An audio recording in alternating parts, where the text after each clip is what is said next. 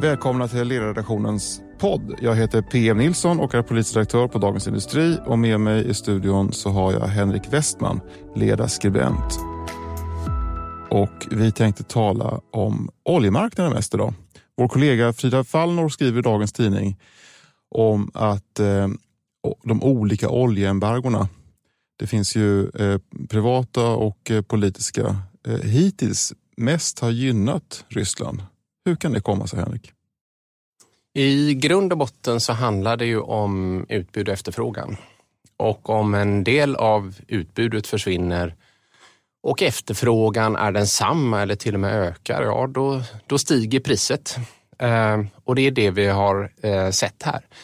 Den, den ryska delen av, av oljemarknaden har försvunnit för kunderna i E U. Och då måste man hitta sin olja någon annanstans. Och då vänder man sig till länderna i Persiska viken, U S A eller eh, Norge. Ligger ju nära till hands. Och till följd av det här oljeembargot och kriget i Ukraina så har det ju visat sig att eh, även Nordsjöolja kan handlas till ett premium. Eh, och vi har ju idag eh, prisskillnader mellan de olika kvaliteterna. Just det, det diffar. Vad är det den? Uraloljan, den kostar nittio dollar fatet någonting. Ja, det skiljer mellan tummen och pekfingret kanske tjugofem till trettio procent i, i pris. Okay. Uralolja är ju då den mm. ryska, ryska kvaliteten eh, och den vill ju i alla fall inte väst befatta sig med. Sen finns det ju kunder som köper den. Uh, och sen har vi ju då de två, vad ska man säga, väst, västkvaliteterna, mm. uh, V T I eller W T I, uh, West Texas Intermediate, som är den amerikanska oljan. Mm. Eller så har vi Nordsjöoljan som också kallas för Brent.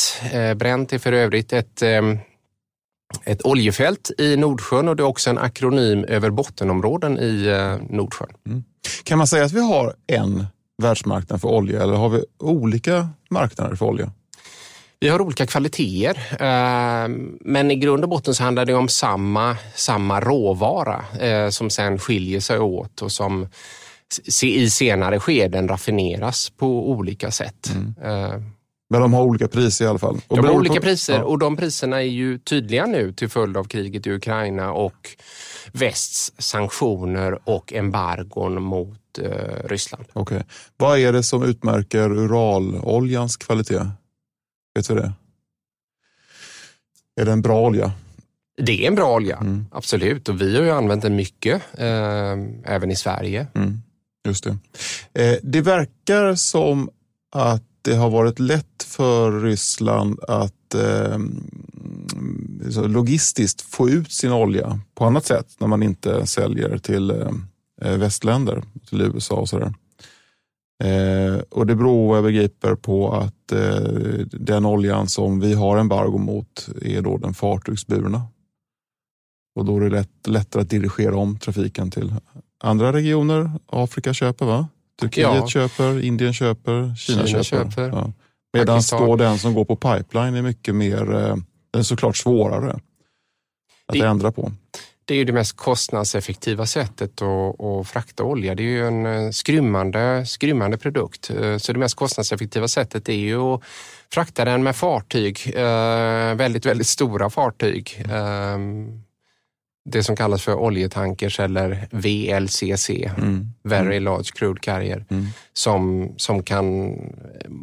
ta ombord många hundratusen ton. Mm. Eh, Men kan man säga att det finns en marknad för pipelineburen eh, olja eh, och en för fartygsburen?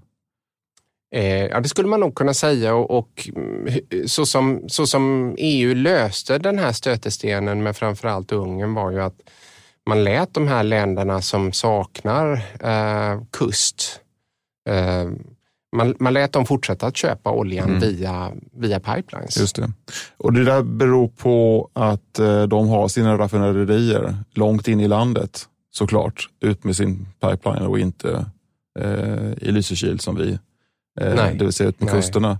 Nej. Och eh, om man skulle stänga av den, då behöver man en, en, en enorm lastbilskapacitet. Och den finns inte. Fullständigt enorm, ja. Ja, ja. Så då, alternativet för Ungern är att inte ha någon olja överhuvudtaget och det klarar man inte. Nej, och det är ju ett väldigt, väldigt intressant fenomen som, som kriget eh, i Ukraina gjort väldigt, väldigt tydligt. Mm. Eh, eller vad säger du? Just det här beroendet av, av fossilt. Vi är liksom inte, vi är inte förbi det. Eh, även om diskussionen gärna har handlat om att vi, vi är i en annan verklighet där, där sol, vind och vatten är, är, är våra främsta energikällor, så har det ju blivit... Ja, det har, ju, det har verkligen tydliggjorts. Eh, och det är någonting med den politiska diskursen och även hur marknadsaktörerna pratar som ger det här intrycket som du pratar om. Att eh, vi, är, vi är i en fossilfri värld eller snabbt på väg in i en. Eh, men det är vi ju inte riktigt. Eh, I Sverige så går väl nästan hela transportsektorn fortfarande på oljeprodukter. Och eh, i Europa eh, i ännu högre grad. Så att eh, vi är ju fortfarande... otroligt oljeberoende. Och, och det måste jag bara fråga dig, hur ser du på, på klimat, klimatfokuset framåt? Tycker du att det har hamnat i skymundan till följd av, till följd av kriget och till följd av fokuset på hur, hur vi löser problemet med tillgången till både, ja, både gasolja? Och, både och tycker jag eh, att det rör sig, om man lyssnar på i alla fall den tyska debatten. Sverige har ju egentligen inga klimatproblem i sin energiproduktion. Det är ju väldigt, väldigt rent här. Kärnkraft och vatten. Eh, men eh, i Tyskland så pratar man ju väldigt mycket om att detta är en chans att ställa om ännu snabbare. Priset på fossila bränslen är högt, de kommer i hög grad från Ryssland, man vill bli av med alltihopa och då så menar man att det här är liksom ännu världens chans för vind och sol, men i realiteten så innebär ju detta att man kommer skaka liv i nyss nedlagda kolkraftverk. Eh, så att eh, det som kommer hända tror jag är att man eh, kommer successivt byta ut rysk gas mot kol, vilket kommer öka utsläppen. För att eh, utsläppen f- per energienhet eh, är större om man eldar med kol jämfört med om man eldar med naturgas. Det var det som var den stora grejen med den naturgasen, att man växlar över till den från kol, att man därmed minskade utsläppen av koldioxid radikalt. Samma sak hände i U S A när man fick ta på den här skiffergasen och kunde fasa ut kolgruvorna. Det här var då Angela Merkels stora miljöprojekt. Och det håller nu på att rullas tillbaka, eller det finns en risk för att det rullas tillbaka. Det kan hända att man till och med kommer öppna det här jättelika och nya kolkraftverket som Vattenfall äger utanför Hamburg i Moorburg. Mm. Det är fem, sex år gammalt och man har då eh, tagit beslut på att stänga ner det. Så att det, det är ju det är likadant där, att liksom diskussioner rör sig på ett plan, men, men i verkligheten så, så, ja, så, bränner, så bränner man någonting annat. Ja, va? Ja. Det är förtvivlat det hela. Du har ju också, bara som en eh, kort tillägg, du har, ju, du har ju varit på besök i Karlshamnsverken. Eh, det var ju en artikel i dig i veckan där vd pratade eh, om att han har bränt, bränt mer olja eh, så här långt i år eh, än, än under hela förra året. Ja. För, att, ja. för att hålla igång elproduktionen i södra Exakt. Sverige. Eh, ja, Karlshamnsverket är lite olika saker i Sverige, men det är ju den yttersta liksom, nåden i, energi, i det tänkta energisystemet. Det som ska klicka in sist. Eh, och för att man ska kunna eh, frakta el runt om i Sverige så behövs det produktion.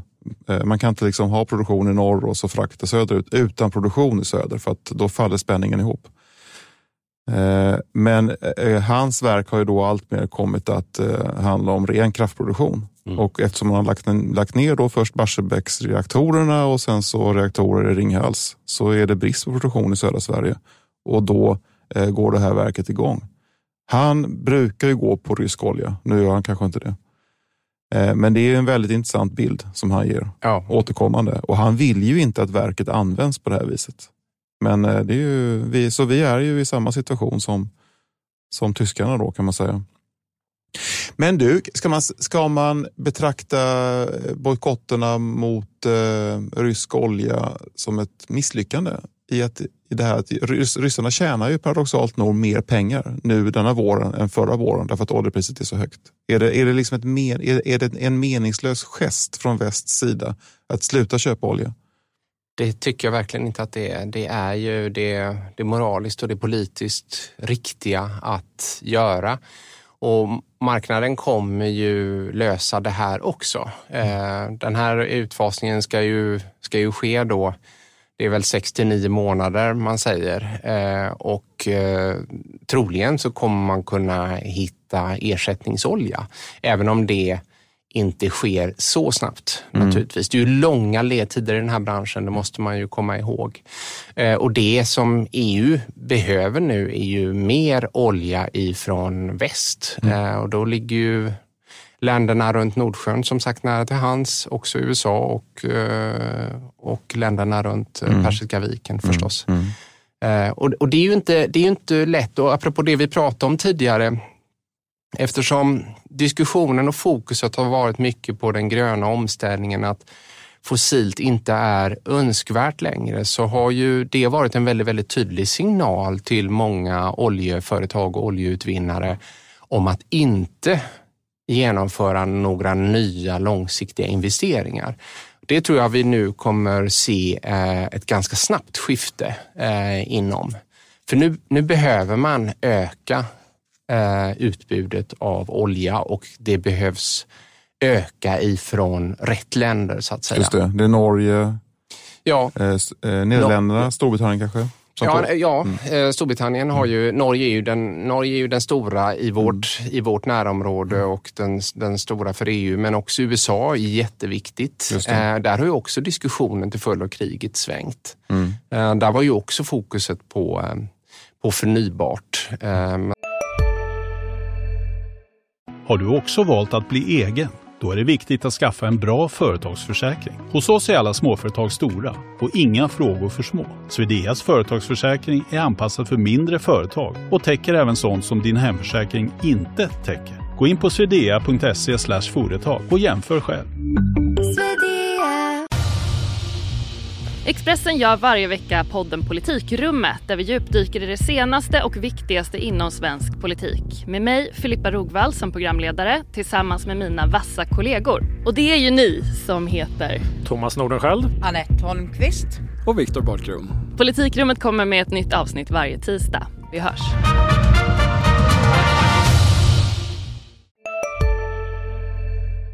Så har man insett att det... Det ändrades till följd av, mm. av vad mm. Ryssland har mm. gjort i Ukraina. Just det, så det är ett uppsving för den demokratiska oljan kan man säga då. Det kan man säga. Du, är vi, är vi beroende av oljan och oljepriset på samma sätt i världshandeln och i världsekonomin nu jämfört med för ett par decennier sedan? Eh, ja, vi är nog det fortfarande. Eh, och det är nog inte vad... vad det, det finns nog många människor som önskar att vi inte var det, men det är ju vi. Eh, oljan är fortfarande väldigt, väldigt viktig. Mm. Den är ju i mångt och mycket faktiskt ett smörjmedel för hela världsekonomin. Mm.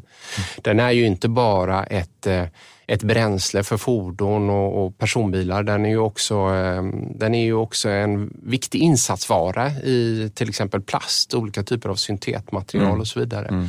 Så olja används fortfarande mycket, och tittar man på de prognoserna som finns för den globala oljeanvändningen så kommer den ju pika eh, kanske de närmaste fem till tio åren eh, och sen kommer det börja sjunka, men den kommer sjunka långsamt. Mm. Det, det, sen hänger den ju intimt samman med jordbruksekonomin. Ja. Det är en viktig insatsvara, dels för att dra traktorerna såklart, mm. men också tillverkning av eh, konstgödsel och sådär. Ja. Eh, och eh, oljepriset och eh, matpriset hänger ihop på ett tydligt sätt och har gjort länge. Det gör ju det. Mm. Eh, men det är inte samma... Det kan, om man jämför med vad som hände med ekonomin på nittonhundrasjuttiotalet och vad som man befarar att hända nu, så är det många som bedömer riskerna som lägre. Eller hur? Så det är någonting med, med världsekonomin som gör den mer motståndskraftig mot höga oljepriser jämfört med då. Ja, det är ju en stor skillnad på läget då och nu. Om man ser på ekonomierna och hur den... Hur den globala ekonomin visar ju en oöverträffad egentligen förmåga att hantera kriser, vilket jag tycker känns väldigt, väldigt hoppfullt. Vi såg ju det under pandemin och vi är ju mitt inne i ett sånt skifte nu också, där man hittar nya vägar, vägar framåt. Mm. Då var ju situationen mer komplicerad med fasta växelkurser. Och för Sveriges del då, där man hade ett väldigt högt kostnadsläge redan. Och så kom då eh, oljeprischocken ovanpå det, vilket mm. ställde ju till enorma problem. Mm. Eh, just det. Och eh, ja, det hände ju så mycket på sjuttiotalet, men en sak som hände var att eh, den tidens fasta växelkurssystem som du nämnde, Bretton Woods-systemet, det bröt samman. Eh, just det. Delvis till följd av eh, oljeprischocken. Eh, och eh, nu lever ju Europa i ett nytt fast växelkurssystem kallat euron. Det är ännu fastare än någonsin tidigare, till och med egen valuta. Mm. Ser du någon som helst risk för att det systemet kan krascha av den här prischocken? J- jättesvår fråga. Vad, vad, vad, säger du, vad säger du själv? Jag... Det, det här, nej, jag tror inte det. Nej. Men det har ju hänt så osannolika saker ja, det har det. På, så kort, på så kort ja. tid. Va? Så att, att det här skulle då kunna gå över i en ny eurokris, det tror jag inte, det tror jag inte är orimligt. Den förra finanskrisen eh, övergick till en kris för eh, euroområdet. Eh, och nu har vi ju en distinkt ekonomisk kris i vardande i Europa, det måste man ändå säga. Det måste man absolut säga, och oljan är ju en, en parameter som, som den europeiska centralbanken naturligtvis. Mm. Energi, energipriser är ju en, en parameter som de tittar på, och det är ju ett av skälen också till att vi har så hög global inflation, får mm. vi säga. Mm. Mm. Nej, men kostnaderna är för stora för att eh, kliva ur eh, eurosamarbetet, och det enda land som skulle ha råd med det är rimligen Tyskland. Och eh, de vill inte, men alltså, vem vet? Eh, det kan hända. Eh, säg att det här eh, kriget pågår eh, i ett halvår till och vi går mot en vinter, och de priserna som vi nu tycker är höga kommer ha fördubblats jämfört med nu. Och tyskarna stänger av gas. Och det är inte säkert att Tyskland klarar den situationen. Det är, ju, det är faktiskt en mycket, mycket farlig situation. Ja. Och vilka politiska effekter som kommer av det, det vet man inte. Det är jättesvårt att Nej, det se är den. ju en eh, mardrömstanke. Eh, mm. Och man får hoppas att saker och ting har blivit bättre till... Eh, Till, till, till hösten, då temperaturerna börjar falla igen. Mm, mm. Man får täcka landet med solceller. Du, något om S A S bara. Ja. Det har varit en superdramatisk vecka för det här flygbolaget. Mm, det det. Eh, tror du att vi går mot en situation då vi i Norden kommer ha Finnair i Finland, Norwegian i Norge och S A S i Danmark, och inget flygbolag i Sverige? Eh, nej, det tror jag inte. Jag, jag, jag, jag både tror och hoppas eh, som, som flygentusiast att, att S A S eh, överlever även, även den här krisen.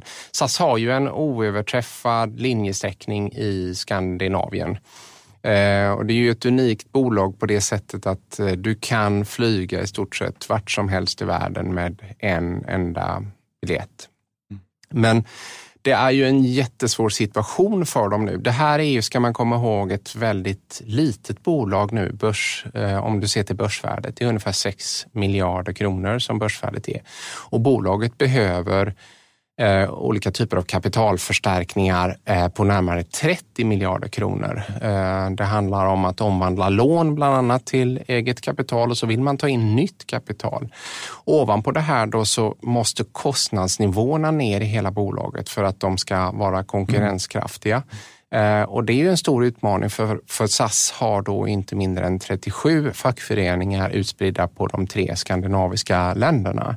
Och alla de här, eh, alltså långivare, eh, de, här li, de här leasingföretagen som S A S leasar flygplanen av, eh, och de De och, och de stora huvudägarna, de måste gå med på alla de här vill, villkoren mm. för att mm. det ska lyckas. Mm. Så de vill ha väldigt mycket av många intressenter, och de behöver det samtidigt mm. för att det ska lyckas. Så att det är, är en, en svår situation, och, och för, för Sveriges del, Sverige, svenska staten är ju en av eh, de två stora ägarna vid sidan av Danmark. Norge har ju då sålt sig ur mm. eh, S A S. Eh, för dem är ju situationen, eh, vad ska man säga, den, den är ju inte, den är ju inte klar på samma sätt som den är för Danmark. För Sveriges ambition är att sälja S A S. Det var, var ett beslut som... som och Danmarks situation, ambition är att äga S A S. I, Ja, det, det är det. Ja. De har så det, ju, håller på, de, det, det håller ju praktiken på att bli ett dansbolag ja, mer och mer. Ja, och, och, och sen har vi ju Kastrup då naturligtvis, ja. Som är så, det, är ju, det kan du inte komma runt. Nej, Arlanda... Och, om, och, och om, man, om man tittar på hur, hur Danmark har, alltså den här krisen för S A S som du beskriver, den har man varit med om förr om man säger. Eller Jaha. hur? Backa tio år, samma sak. Backa tjugo år, jo, samma sak. Jo, det är ju sak. grader i helvetet. Ja. Mm. Eh, och, men det som också hänt under den här perioden, det är att Danmark hela tiden har investerat i flygstrukturen. Om man reser i Danmark så är ju numera varenda busshållplats och varenda tågstation knuten till Kastrup. Ja. Det står Kastrup precis överallt. Och, det och likadant, i södra Sverige. Och precis, när man mm. reser i de gamla danska områdena. Mm. Ända upp till Göteborg och bort till Kalmar och delar av Småland och sådär. Mm. Och Skåne såklart och Blekinge så står det eh, Kastrup överallt. Mm. Så att de har byggt en struktur som... Eh, är viktig för dem. Och nu bygger de en, en höghastighetsjärnväg mot Hamburg och den går självklart till Kastrup direkt. Och om svenskarna kommer göra likadant med en höghastighetsbana upp till Stockholm så tror man ju i alla fall att folk från i alla fall Linköping kanske och neråt kommer använda Kastrup för att det är så smidigt och snabbt att ta sig dit. Mm. Eh, Och då undrar jag, är det kanske lika bra att danskarna tar det? Det är ju ändå en aktör som vill äga och vill utveckla och sådär, jämfört med svenskarna. Danskarna har ju en tanke kring det och skulle ju vara en, en, en, en långsiktig ägare med en idé. Det är ju inte svenska staten och har ju svenska staten inte varit på jättemånga år. Mm. Så på det sättet, absolut. Sen är ju frågan om, om eh, S A S vill ha statliga ägare överhuvudtaget. Det kanske skulle vara mycket enklare för dem att inte ha statliga ägare och mm. behöva ta hänsyn till nationella intressen. Mm. Men om, om Danmark skulle vara den enda, enda staten som är ägare så skulle det ju vara ett mindre land eh, att ta hänsyn till för S A S. Mm. Så det skulle ju göra, göra tillvaron enklare. Vad består S A S värde av? Det. När du pratar med marknadsbedömare? Ja, lite det som vi var inne på. Den, den oöverträffade sträckningen är inom Skandinavien men också ut i världen. Det finns ju inte något av de här konkurrerande bolagen som kan mäta sig med, med S A S på det mm, sättet. Mm. Och det, det fyller ju en oerhört viktig funktion, inte bara för... för oss alla så att säga privatpersoner som, som vill åka på semester eller besöka, med, besöka vänner och, och familjer i, i Skandinavien utan också för alla affärsresenärer naturligtvis. Mm. Eh, inte minst för det stora svenska näringslivet är ju S A S viktigt, eh, oerhört viktigt. Mm, det är det. Ju liksom... Och då faller man tillbaka på det gamla argumentet, nämligen ja. att S A S... är en spegling av den svenska näringsstrukturen. Det ja, är stora ja. globala bolag och vi mm. behöver flyga för att besöka dem. Ja. Och därmed så finns det ett svenskt intresse. Ja. Men det är svårt att formulera. Det är Wallenbergarna som formulerar det återkommande. Ja. Men politiken har lika återkommande haft svårt att formulera det svenska intresset och den svenska strategin i förhållande till S A S. Absolut. Och jag, jag tror att man måste vara medveten om S A S, S A S historia för att förstå vad S A S är någonstans idag. Det var ju ett, ett bolag som, som kom till efter andra världskriget och som var så att säga Skandinaviens sätt att, att komma ut i världen och bli en del av världen mm. efter kriget. Mm. Så att, och det lever ju fortfarande kvar. Och den strukturen har säkert inte bara varit av godo, i synnerhet inte under de senaste decennierna. Bra, det får vi bli slutordet. Tackar så mycket, Henrik Tack så Westman. Mycket själv. Jag heter P M Nilsson och ansvarig utgivare är Peter Fällman.